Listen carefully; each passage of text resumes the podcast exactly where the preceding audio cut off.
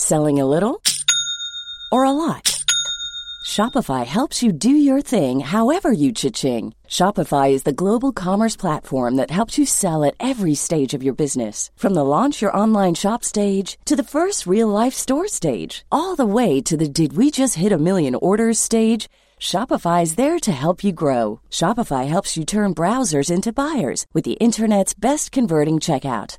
36% better on average compared to other leading commerce platforms because businesses that grow grow with Shopify. Get a $1 per month trial period at shopify.com/work. shopify.com/work.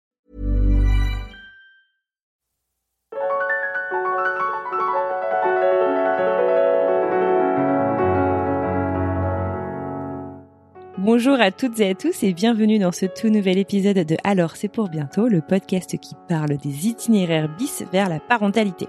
On parle aujourd'hui plus précisément de PMA et nous partons à la rencontre des professionnels de la PMA. Alors au cours de cette série de hors-série sur ce sujet, nous allons euh, donner la parole aux professionnels aussi bien médicaux que non médicaux qui vous accompagne dans vos parcours de PMA. Dans l'épisode d'aujourd'hui, nous allons donner la parole à un médecin biologiste, à une gynécologue en centre d'AMP. Le but, vous aider à mieux comprendre le rôle de chacun de ces professionnels. Cet épisode peut être particulièrement bénéfique si vous êtes à l'aube d'un parcours de PMA pour savoir un petit peu à quoi vous attendre. Mais pas que. J'ai eu des conversations passionnantes avec chacun de ces professionnels et euh, je pense personnellement moi que ça m'aurait beaucoup aidé d'en savoir plus justement avant de me lancer euh, dans mon parcours. Alors je vous souhaite une excellente écoute et je tiens à remercier tout particulièrement le centre d'AMP du CHU de Brest pour sa disponibilité et sa gentillesse dans la préparation de cet épisode. Alors c'est parti, bonne écoute.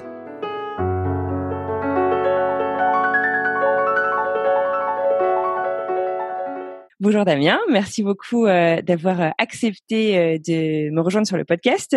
Tu nous parles aujourd'hui de Brest, tu es médecin biologiste au CHU de Brest. Comment vas-tu? Bienvenue. Bah écoute, merci beaucoup, merci beaucoup de m'avoir proposé de participer et puis ben de partager un peu notre notre expérience parce que bon, je parle un peu au nom de l'équipe parce que chaque centre de FIV aussi, c'est une manière un petit peu de faire donc l'expérience elle est aussi locale puisque chacun, en fonction de, bah, de, ses ressources et de son activité, euh, propose un peu des solutions différentes en termes euh, d'accompagnement. Avant d'élargir au, au, niveau de l'équipe, est-ce que tu pourrais euh, nous nous présenter et nous expliquer un petit peu justement le rôle du médecin biologiste dans le parcours et à quel moment est-ce qu'il intervient justement dans le parcours quand on quand on décide de se lancer en PMA alors donc déjà moi je suis médecin biologiste donc spécialisé en biologie de la reproduction faut savoir qu'il y a différents profils hein, de personnes qui peuvent avoir ce, ce titre, puisqu'on accepte aussi donc euh, les pharmaciens et euh, quelques scientifiques, maintenant si c'est plus rare.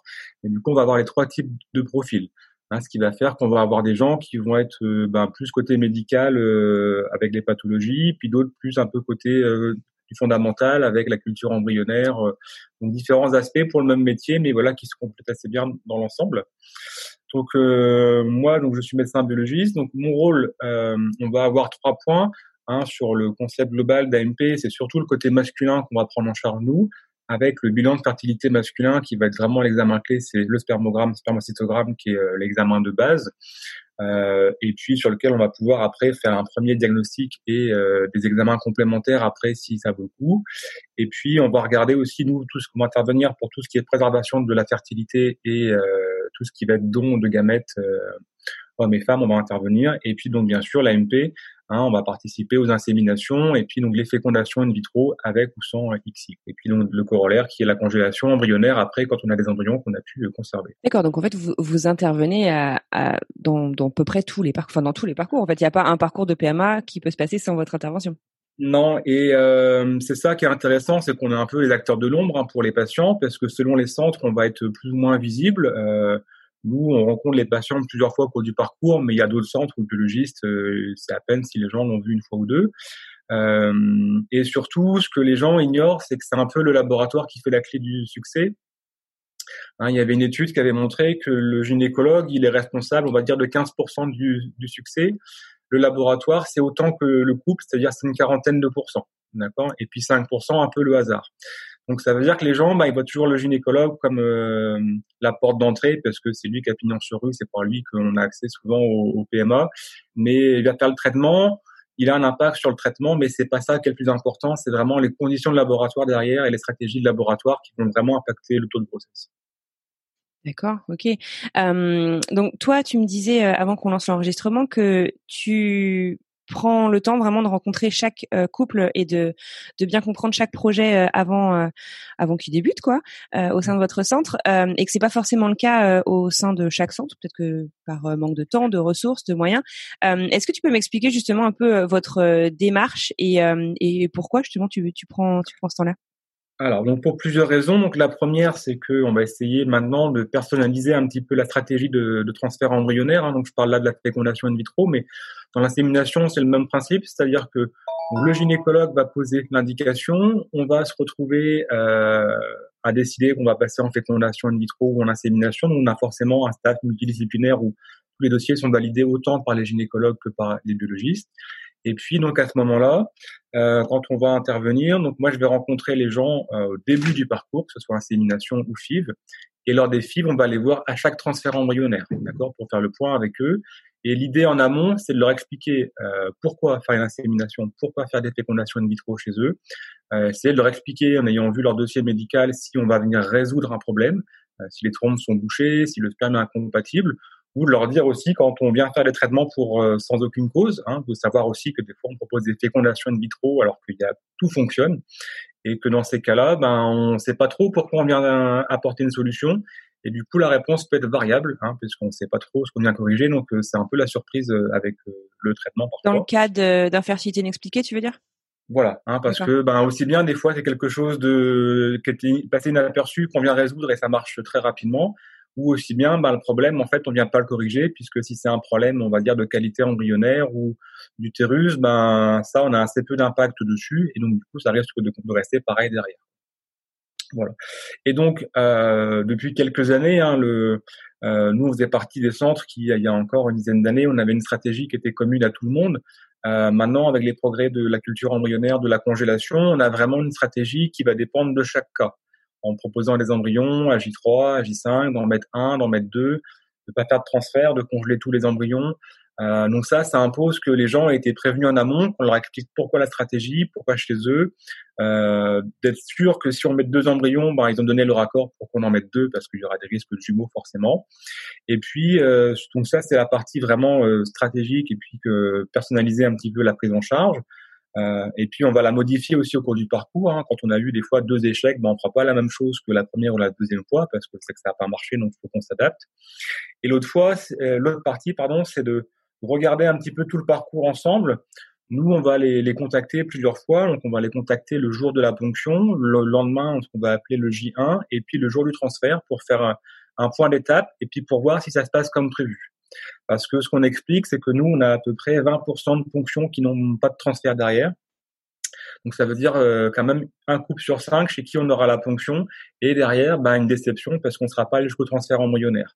Et euh, par faute d'embryons de bonne qualité, hein, parce qu'on a aussi des cas où on va congeler les embryons, mais ça, je mets ça à part.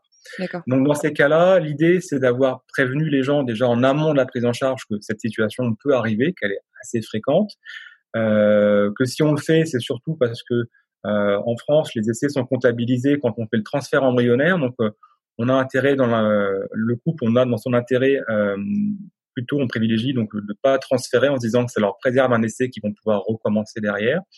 Et puis donc en les appelant comme ça, le jour de la ponction, le lendemain et puis le jour du transfert, bah, ils sont au courant de l'évolution. On leur dit ben voilà tout se passe comme prévu, euh, devrait y avoir des embryons à la fin. Et puis bah si jamais il y a une mauvaise nouvelle qui s'annonce, qui soient prévenus au fur et à mesure pour qu'à la fin, quand ça arrive, ce soit pas ben, la, grande découverte. D'accord. C'est génial, de, pouvoir justement prendre le temps d'avoir cette, cette ligne de communication ouverte euh, euh très fréquente. C'est souvent, je sais pas si le reproche, c'est le, c'est le, le mot qui convient, mais voilà, c'est souvent en tout cas un besoin euh, exprimé en tout cas de la part des patients. Donc euh, c'est chouette que vous ayez, que vous ayez le temps, que vous preniez ce temps-là. Tu me parlais donc euh, au début donc des, des trois grands points sur lesquels tu interviens, donc les bilans de fertilité chez les hommes, les dons de gamètes et puis la FIV. sur les dons de gamètes, on on connaît les délais qui sont hyper conséquents en France. Est-ce que euh, d'abord tu aurais quelque chose un peu à, à nous dire là-dessus? Et puis je serais curieuse aussi en fait justement de connaître euh, ton avis sur euh, le recours à, à l'étranger, qui est qui, alors en Bretagne, c'est peut-être un petit peu moins moins accessible, quoique c'est pas non plus immense la France, mais on a eu justement pas mal d'invités qui ont eu recours aux dons, notamment d'ovocytes en Espagne ou en Tchécoslovaquie, ou en République tchèque, pardon. Et donc voilà, je serais curieuse de savoir un peu ce que tu en penses. Ben donc déjà sur le, la, la, question donc du, don, nous c'est une activité qui est récente chez nous. Hein, le don de sperme on le fait depuis 2016 et le don d'ovocytes depuis 2019. Donc on a un recul assez assez court dessus. Et euh, ça se passe plutôt bien puisque on a beaucoup de donneurs euh, qui sont venus. On avait peur puisqu'il y a déjà deux gros centres euh, sur Rennes. Donc on touche nous que la moitié ouest de la Bretagne et donc les gens sont assez généreux et donc on a des délais tout à fait acceptables par rapport à ce qui se passe sur le, territoire national. On est à peu près à un an pour le don de sperme et à peu près un an, un an et demi sur le don de d'ovocytes. D'accord. Il y a des centres qui vont jusqu'à deux, trois ans sur le don ouais. d'ovocytes. Euh, donc ça c'est la situation actuelle. Euh, c'est compliqué avec euh, le Covid puisque depuis mars on n'a plus le droit de, de prendre les donneurs, que ce soit donneurs de sperme ou d'ovocytes, et on imagine que la situation devrait perdurer jusqu'à au moins septembre. D'accord. Donc ça veut dire qu'on va prendre six mois dans la vue de recrutement euh, qu'on n'a pas des stocks conséquents euh, nous et puis ben d'autres centres comme nous qui euh, ont des banques avec assez peu de donneurs en, en, stock et que donc forcément on va ben prendre un petit peu de retard après dans les attributions. Et, et puis se rajoutera à ça la, les lois de bioéthique hein, qui devaient être votées en juillet mais qui vont être retardées mais on imagine toujours courant 2020 euh, et l'accès à la filiation aussi qui euh, fait qu'on ne sait pas trop encore comment est-ce qu'on va gérer les donner les donneurs qui sont déjà en banque euh, par rapport au nouveau texte de loi. D'accord. Question euh, euh, subsidiaire, je dirais, sur là-dessus.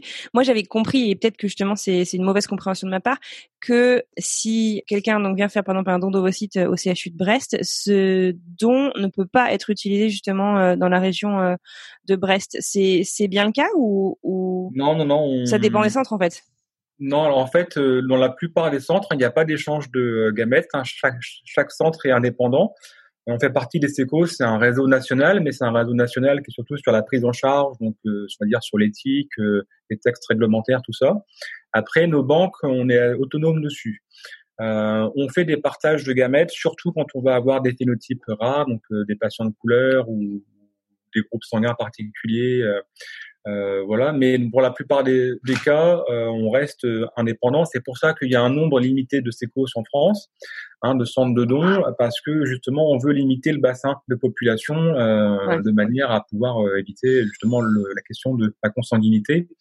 Hein, mais qui pour le coup a été bien étudié, il y a des stades dessus et voilà le, le risque il est minimal, il est nul mais il est extrêmement faible donc c'est ce qui fait qu'on travaille sereinement. Très bien et donc alors qu'est-ce que tu penses justement du, du recours à alors, ces traitements étrangers? Voilà, donc j'ai pas l'expérience de la République tchèque, mais effectivement, en Espagne, à nous, c'est quelque chose qui est assez fréquent. Il y a une ligne d'avion en Brest-Barcelone, donc euh, Barcelone qui est quand même euh, une des plus grosses villes en Espagne euh, au niveau donc de l'AMP, avec trois gros centres. Donc nous, c'est une activité. Alors pendant quelques temps, on a même, on n'avait même plus le droit d'évoquer ça avec les patients. Maintenant, on les évoque assez facilement. C'est-à-dire que quand on va avoir des gens qui vont être des candidats au don, et notamment quand on va se rendre compte qu'on va atteindre la, la limite d'âge en France, hein, puisque euh, c'est le jour des 43 ans pour la prise en charge. On peut avoir jusqu'à 2-3 ans pour une attribution. Donc une femme de 40 ans, on sait que ça peut être compliqué à lui proposer un don d'ovocyte. Et donc euh, on va proposer, euh, rappeler l'existence de ces, centres de dons euh, en Espagne.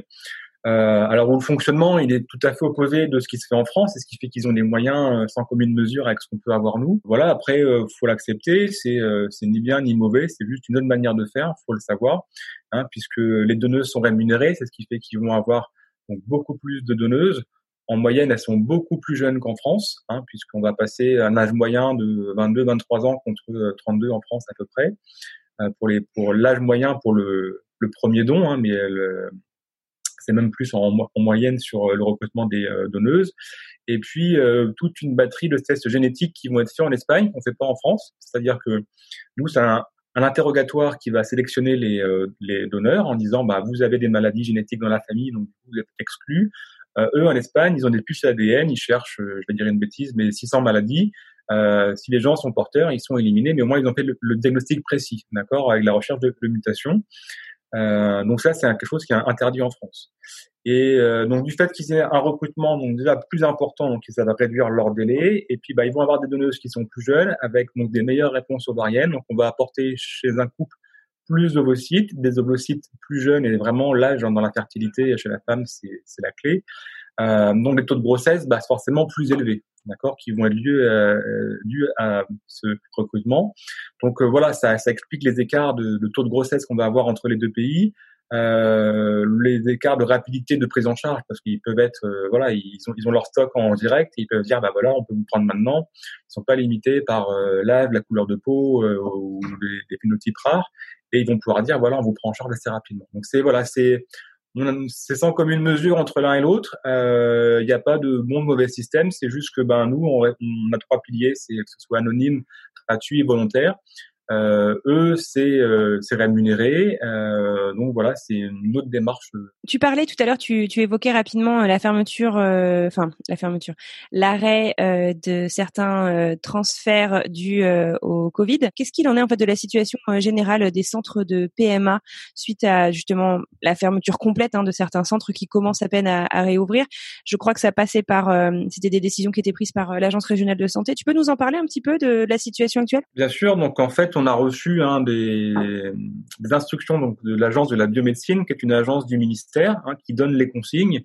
Et donc, ce sont les ARS, agences régionales de santé, après, qui euh, sont responsables de les appliquer. Donc, euh, juste avant le confinement, on a reçu deux trois jours avant, donc euh, les, instructions d'arrêter toutes les prises en charge qui étaient en cours hein, par rapport à l'épidémie de Covid, et donc notamment les dames qui avaient euh, commencé à peine le traitement, on les a annulées. Les dames qui étaient en cours proche de la ponction, on est allé jusqu'à la ponction et on a fait une congélation totale d'embryons. Hein. On a arrêté les, transferts embryonnaires et pour les inséminations, on les a arrêtés. Donc au début, euh, l'idée c'était qu'effectivement, il fallait euh, minimiser la circulation des patients donc dans les hôpitaux qui étaient à risque puisque possibilité de croiser des patients qui étaient malades.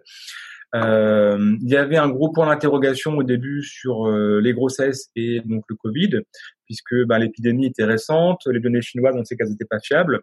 Donc euh, même s'il y avait aucune donnée qui était à risque, on s'est dit, ben, comme en PMA, on intervient médicalement pour induire la grossesse, c'est aussi de notre responsabilité. Et donc s'il y avait un risque supposé, ben, on préconisait de, de stopper toutes les prises en charge. Donc ça a été le cas, ça après donc euh, durant la durée totale du confinement.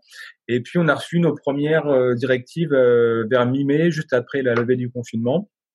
Donc émises par l'agence de la biomédecine, rédigées avec tous les acteurs des sociétés, savantes, et on s'est mis en, en, parallèle à discuter avec l'ARS, hein, donc l'agence régionale de santé, puisque c'est elle qui nous donnait le feu vert. Et donc l'objectif, c'était de reprendre sur les populations donc sélectionnées euh, donc déjà, donc d'éviter euh, toute grossesse avec Covid, non pas pour euh, parce qu'il y avait un risque pour le fœtus, mais parce que quelqu'un qui aurait un Covid sévère avec une grossesse, ça oblige à utiliser des médicaments qui sont incompatibles avec la grossesse. Donc euh, les gens qui sont susceptibles de faire un Covid sévère euh, sont pour l'instant pas pris en charge. Et la principale limitation, euh, c'est que pour l'instant, tous les, toutes les femmes qui ont un IMC supérieur à 30, euh, on les, on les prend plus en charge. Et ça, c'est vrai que c'est assez impactant puisque ça concerne quand même pas mal de patientes. Et c'est souvent mal vécu parce que c'est assez peu euh, euh présent dans l'idée générale qu'il y a un lien entre obésité et euh, le Covid. Et donc, euh, souvent, les, les patients tombent un peu dénus quand on leur apprend ça et qu'on doit leur dire bah, qu'on va être amené à suspendre la prise en charge tant qu'on n'a pas de nouvelles recommandations. Voilà, c'est le premier tri. Et puis le deuxième, bah, c'était de reprendre tout d'abord toutes les dames qui ont été annulées, hein, puisque elles, euh, on avait commencé, donc on reprend. Et la dernière chose, c'est que bah, on avait euh, comme objectif de reprendre à 50% de notre activité. Donc nous, on avait prévu euh, reprendre et puis bah, faire plus pour pouvoir juguler un peu ces deux mois de pause. Et en fait, on doit reprendre en faisant moitié moins que d'habitude. Donc ça veut dire que le retard, on continue de l'accumuler pour l'instant.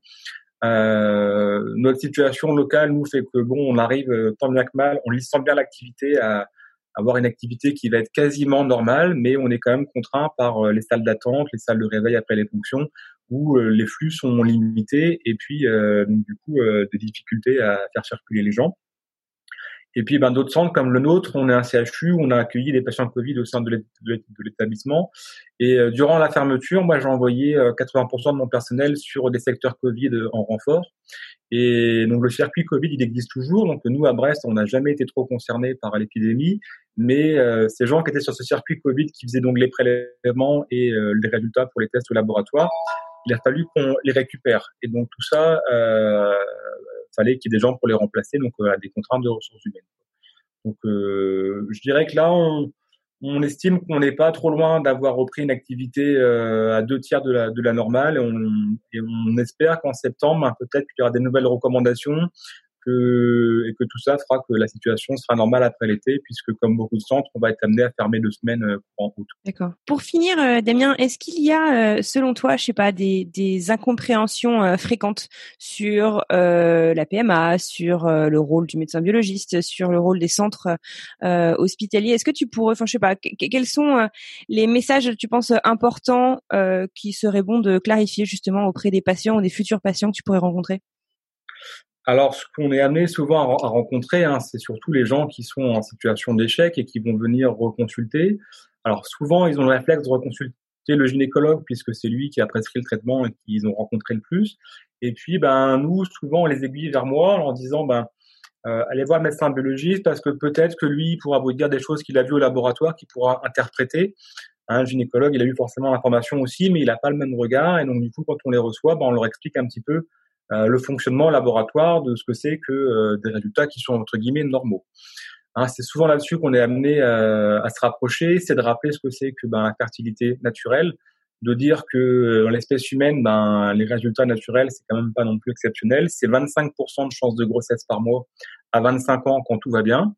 Et quand on va arriver vers la quarantaine, on va tomber à 5% de chances de grossesse mensuelle.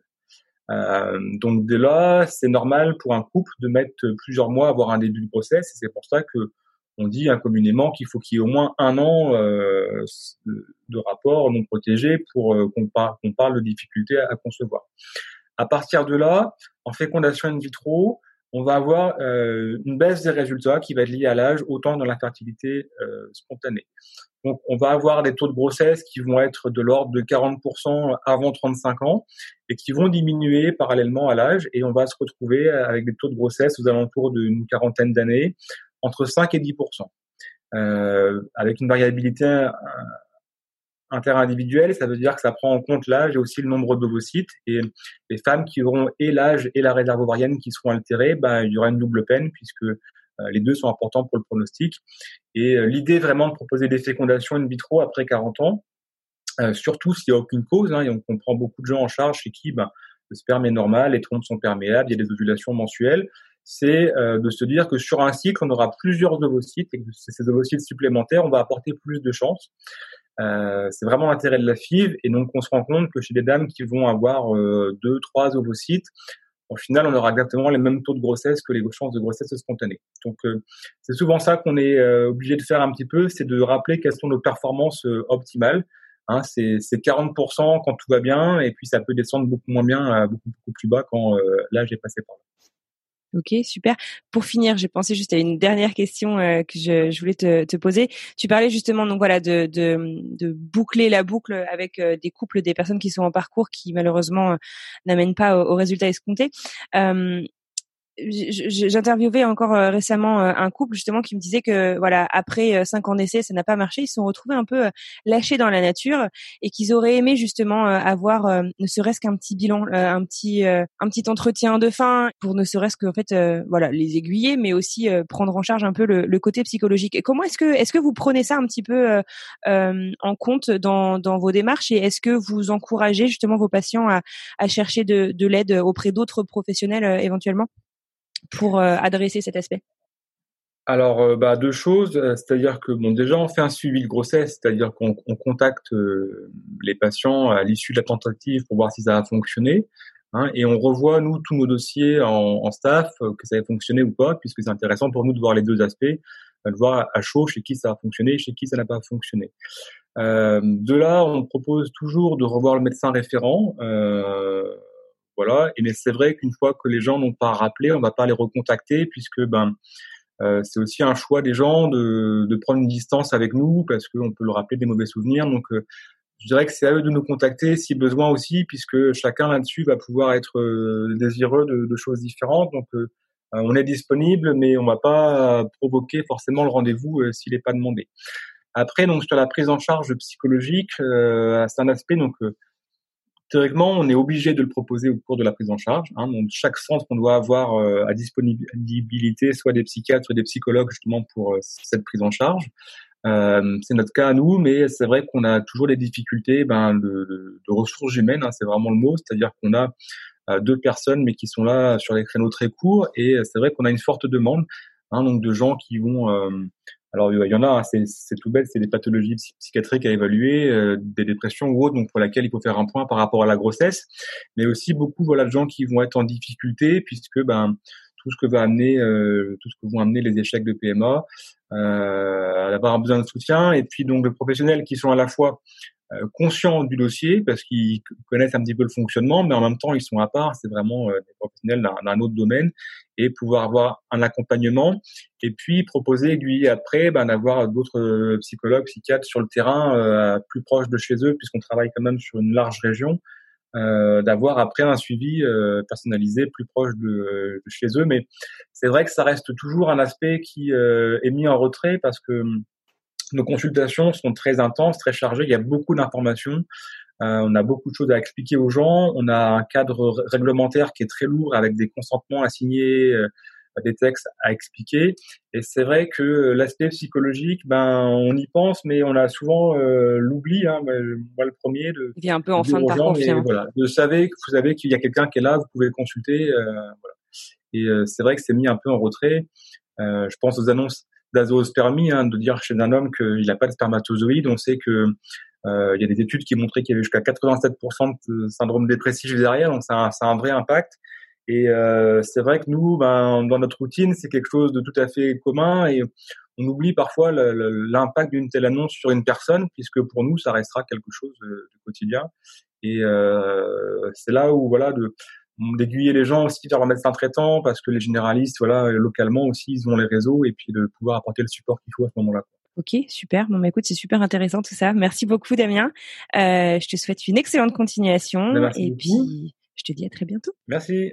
Alors, je vous propose de continuer notre tour d'horizon euh, et nous partons à la rencontre du docteur Sarah Boué, qui est gynécologue euh, au service de PMA et de fécondation in vitro du CHU de Brest. C'est parti. Bonjour docteur Sarah Boué, bienvenue sur le podcast. Merci infiniment d'avoir accepté euh, notre invitation. Euh, avant de rentrer dans le vif du sujet et de vous poser quelques petites questions, est-ce que vous pourriez vous présenter en quelques mots s'il vous plaît? Oui, donc bonjour et merci de votre accueil également. Donc je suis Sarah Boué, je suis médecin gynécologue médical. J'ai une activité de consultation en gynécologie et puis surtout sur le centre euh, d'AMP, donc d'assistance médicale à la procréation, au CHU de Brest en, Bretagne, en France. D'accord, merci. Euh, Est-ce que je peux vous demander pourquoi vous avez choisi cette spécialité? Alors c'est une, euh, une spécialité moi qui m'attirait tout déjà du fait de l'activité de consultation. Essentiellement, c'est un, un, un, planning hebdomadaire qui nous permet de travailler aussi sans garde. On a des astreintes de week-end, mais essentiellement des horaires euh, journaliers. Euh, et puis aussi être auprès des, femmes, on va dire, moi je vois des petites filles jusqu'à des patientes de 80, 90 ans parfois. Donc c'est vraiment une spécialité qui est très transversale et qui nous permet aussi de faire des petits gestes chirurgicaux, des petits gestes techniques. Et c'est quelque chose, moi, qui m'attirait beaucoup. Ah oui, donc une grande diversité euh, au quotidien dans vos actions quand même. Hein alors une question qui revient euh, souvent au sein de la communauté, c'est comment choisir son médecin et ou son centre même euh, de suivi euh, en PMA. Est-ce que vous auriez euh, des conseils, des astuces à nous donner là-dessus? Alors, euh, conseil, je ne sais pas. Maintenant, euh, je pense que, en tout cas, en, en, France, chez nous, il y a de plus en plus de, de centres qui ont, on va dire, une équipe médicale euh, au point, avec du dynamisme. En tout cas, nous, c'est ce qu'on essaie de mettre en œuvre sur le CHU de Brest.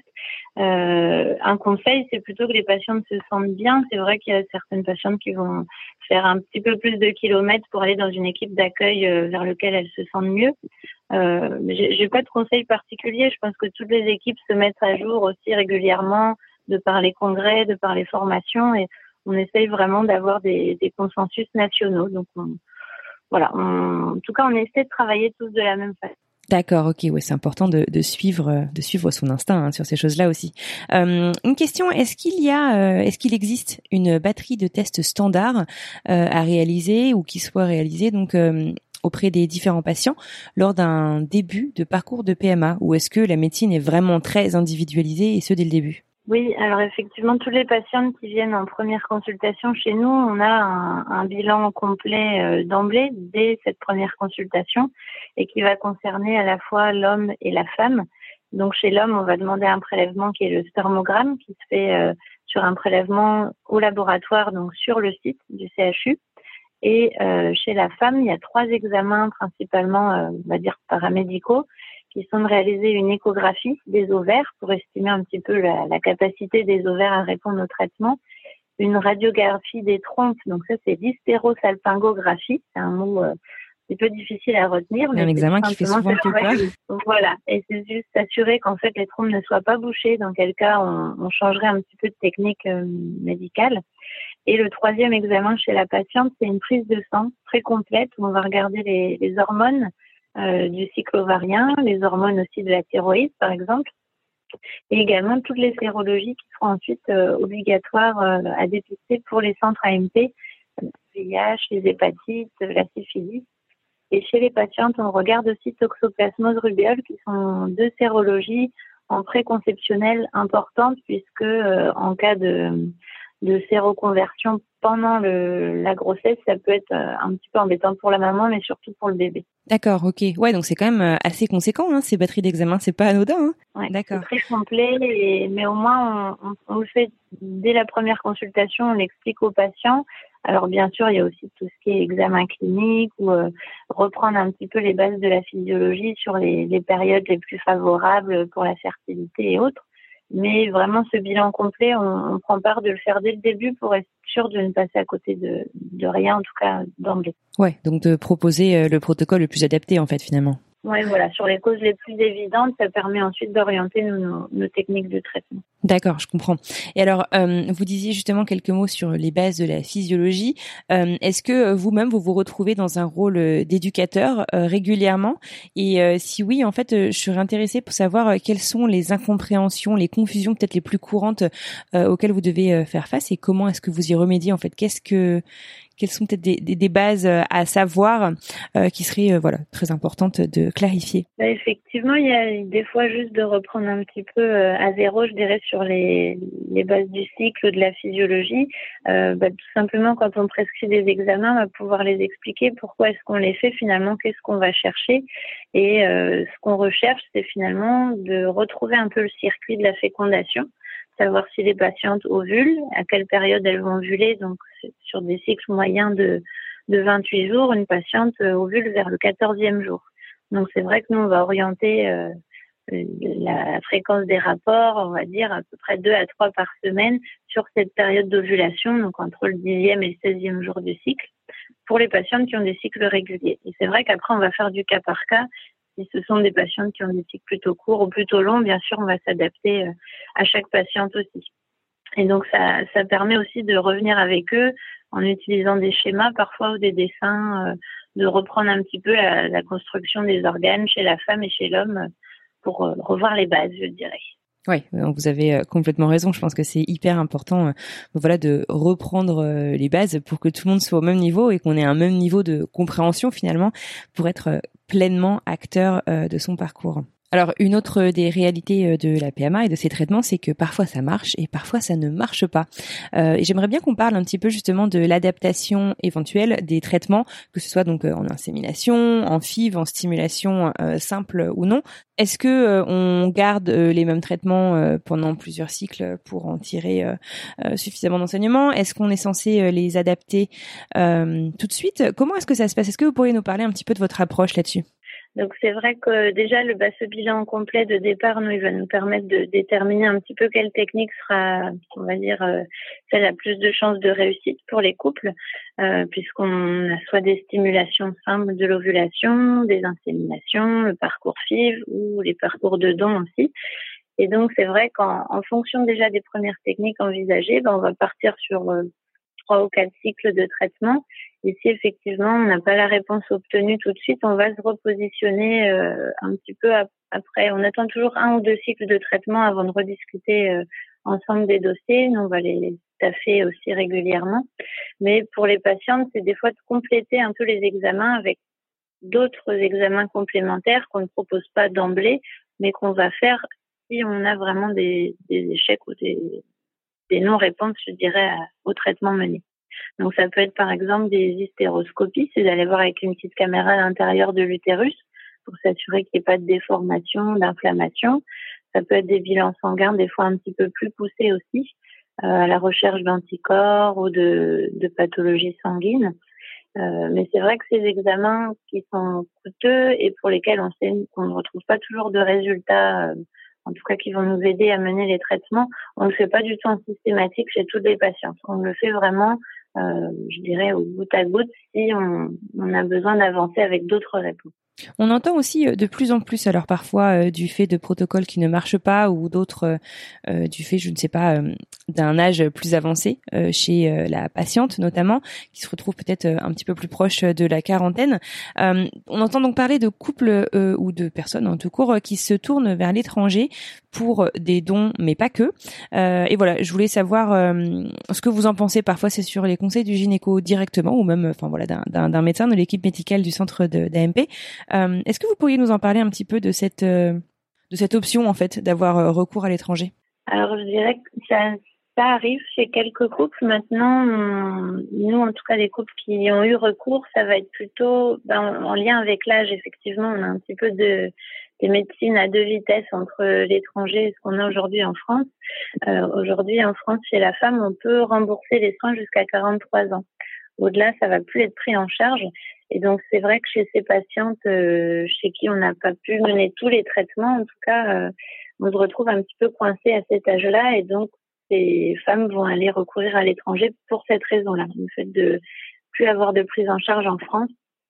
Alors nous, euh, je dirais que légalement, on pourrait aller un petit peu au-delà, mais on, on se un petit peu avec les caisses d'assurance maladie qui s'arrêtent à une prise en charge à 43 ans. Donc la plupart ne vont pas proposer de, de tentatives chez les patientes euh, au-delà de cet âge-là ou quelque chose proposer, mais à ce moment-là, à leurs frais. Et l'autre partie, je dirais, des couples qui peuvent avoir recours, c'est des fois pour des, des questions aussi justement de bilan un peu plus exhaustif, euh, avec des dépistages peut-être génétiques ou des, des tests euh, un peu plus poussés, mais qui de la même façon ne sont pas en tout cas proposés ni remboursés en France. Et donc ces couples ont tendance à aller faire un petit peu le, le, test global à l'étranger mhm. pour être pris en charge rapidement. Et de quel type de test génétique euh, est-ce que vous parlez, juste pour avoir une idée? Alors, en fait, c'est des, des batteries de tests génétiques pour reconnaître un petit peu les compatibilités des patients, soit dans le cadre du don, ou en tout cas d'être sûr de ne pas transmettre euh, des anomalies génétiques qui ou ne permettraient pas d'avoir des grossesses, ou en tout cas euh, mettraient en, en risque, je dirais, le, la grossesse ou l'enfant issu de cette grossesse. Et c'est vrai que tous ces dépistages ne se font pas en France. Euh, et donc il y a des tests un peu plus élargis à l'étranger. Alors j'ai, j'ai pas le, j'ai pas la liste exacte, mais euh, c'est vrai que tout ce qui est avancée génétique, on est un petit peu euh, ou en retard ou en tout cas euh, très euh, réglementé en France. Et pourquoi des fois des patients vont aller voir un petit peu ailleurs. J'aimerais revenir sur l'impact de la crise sanitaire du coronavirus et donc l'impact que ça a pu avoir sur euh, les traitements et sur euh, les centres d'AMP euh, en France.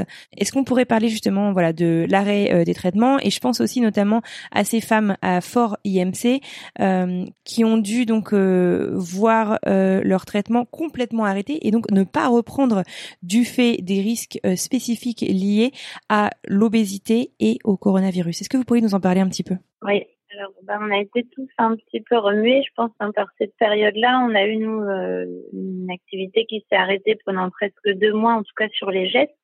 Euh, par contre, pour essayer aussi de continuer à entourer les, les couples et à avancer dans leur euh, dans leur démarche, on a pris parti de continuer les téléconsultations, en tout cas de les de, de les débuter, puisqu'on n'en faisait pas forcément beaucoup avant et ça a permis de d'ouvrir un nouveau type d'activité, donc qui se consulter par vidéo ou par téléphone. Et ça a été déjà un point très positif euh, euh, reçu par les patients qui se sont pas sentis abandonnés euh, euh déjà avec toute cette période d'isolement, euh, de rajouter en plus le, la mise en pause du parcours, c'était un petit peu difficile pour eux.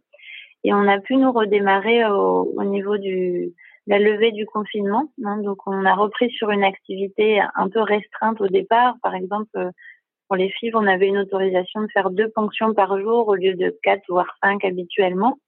Donc, il y a nécessité de construire un petit peu le, circuit de soins pour les patientes, de programmer aussi les gestes, de pas pouvoir prendre les patientes au moment où on va les appeler, mais des fois de les décaler de, de 15 jours, voire un mois, et aussi de respecter bah, tout ce qui est recommandations nationales. Et par là, on, on a bien sûr des règles d'hygiène et des questionnaires à faire remplir aux patientes, notamment sur les facteurs de risque. Et c'est vrai que euh, l'IMC supérieur à 30 a été un facteur de risque qui nous a contrarié, mais qui a été respecté dans tous les centres. Euh, et on commence à voir quelques allègements dans les dans les recommandations nationales, mais on, discute vraiment des dossiers au cas par cas dans les dans les moments où ça peut poser problème. Ces facteurs de risque qui mettent en dirais mettent en différé les tentatives pour des patientes qui attendent déjà depuis certaines euh, plusieurs mois.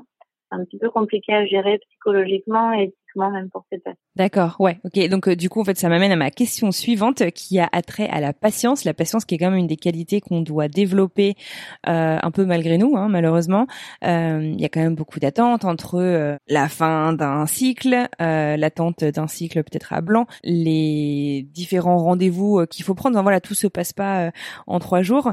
Est-ce que vous auriez des conseils à donner justement pour euh, les patientes et les couples peut-être qui doivent euh, gérer cette patience, cette attente qui parfois paraît infinie puisque euh, puisque voilà en fait on a déjà attendu pas mal de temps avant de venir vous consulter. Enfin c'est c'est le, le, projet bébé peut être très long et, et, douloureux de ce fait. Alors nous on a déjà de la chance. Hein. Bref on a en temps on va dire en période normale on n'a pas de délai d'attente pour prendre en charge les patientes pour leur traitement donc ça ah. c'est un confort vraiment qu'on apprécie tous les jours.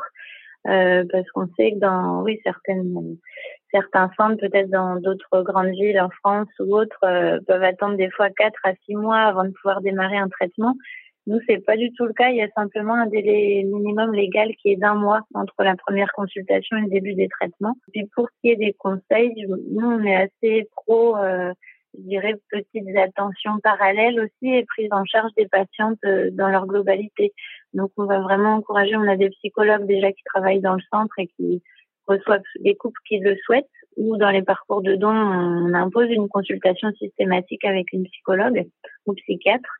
Et par contre, c'est vraiment à la demande des couples s'ils le souhaitent d'avoir un soutien, euh, je dirais individuel, euh, chacun euh, tout au cours de leur prise en charge. Et on va aussi encourager le tout ce qui peut être acupuncture, de l'hypnose, de l'activité physique, de la relaxation. Euh, il y a eu aussi un moment avec nos sages-femmes, donc des créations de groupes de parole, où ils faisaient un petit temps de relaxation et un petit temps d'échange entre les patientes qui, qui menaient leur traitement. Et je pense que d'en parler, ça, ça fait toujours du bien à, à, tous les couples, que ce soit à des proches ou à des, des personnes professionnelles. Alors, est-ce que vous auriez un petit mot euh, pour la fin, euh, quelque chose que vous voudriez euh, partager, quelque chose que j'aurais oublié de, de, vous demander peut-être?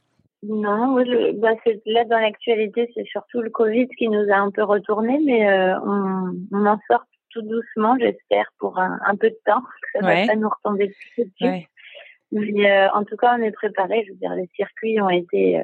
nous a pris beaucoup de temps d'organiser les, les, circuits Covid, mais mmh pour l'instant, on en sort et on est plutôt contente pour les patientes qu'elles puissent redémarrer assez vite. Et du côté des donneurs et donneuses aussi, le recrutement était, avait été complètement gelé, en tout cas pour les ah faire des dons ou des dons spermatozoïdes. Mm-hmm. Et là, on a enfin un feu vert pour redémarrer cette activité-là. Donc, c'est pour les couples qui attendaient en face les receveurs, euh, c'est une bonne nouvelle. Ouais, c'est une excellente nouvelle. Très bien. Euh, pour terminer, une petite question peut-être un petit peu plus euh, personnelle que nous posons euh, à tous donc les praticiens qu'on rencontre.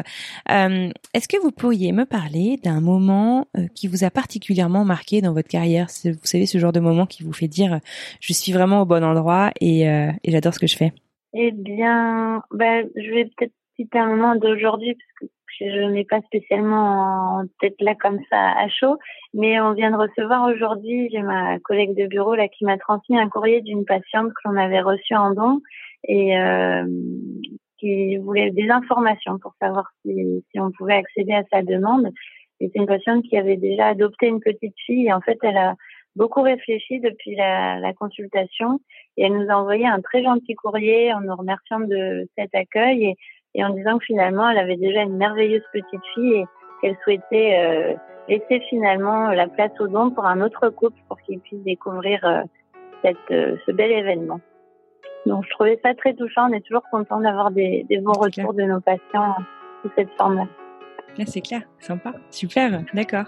Bon, bah, écoutez, je vous dis un grand merci, en tout cas, d'avoir pris le temps de discuter avec moi. Je vous souhaite une très bonne journée et euh, je vous dis à très bientôt.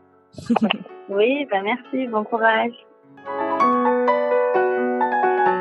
Et voilà, c'est la fin de ce tout nouvel épisode. Un immense merci au docteur Beauvillard et docteur Bouet pour leur partage et pour euh, leur temps. J'espère que ces témoignages vous auront aidé à y voir un peu plus clair. La série d'épisodes spéciaux euh, consacrés aux acteurs de la PMA continue. Alors on se retrouve tout au long de cet été. En attendant, si vous souhaitez continuer à suivre et à soutenir le podcast direction Apple Podcast ou iTunes, euh, c'est bon pour le karma et franchement, il n'y a pas de meilleur moyen pour nous aider. Vous nous donnez 5 étoiles et puis vous nous mettez un petit message. Ça nous fera beaucoup de bien et ça permet au podcast à gagner en visibilité. Si vous avez la moindre question sur le podcast ou que vous souhaiteriez participer, n'hésitez pas, on est toujours à la recherche de nouveaux témoignages. Alors écrivez-nous directement sur euh, notre site internet. Alors c'est pour bientôt podcast.com.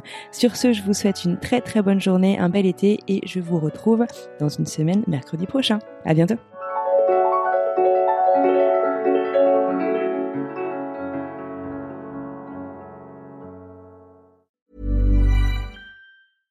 Even when we're on a budget, we still deserve nice things. Quince is a place to scoop up stunning high-end goods for 50 to 80% less than similar brands. They have buttery soft cashmere sweaters starting at $50, luxurious Italian leather bags, and so much more. Plus, Quince only works with factories that use safe, ethical, and responsible manufacturing. Get the high-end goods you'll love without the high price tag with Quince. Go to quince.com/style for free shipping and 365-day returns.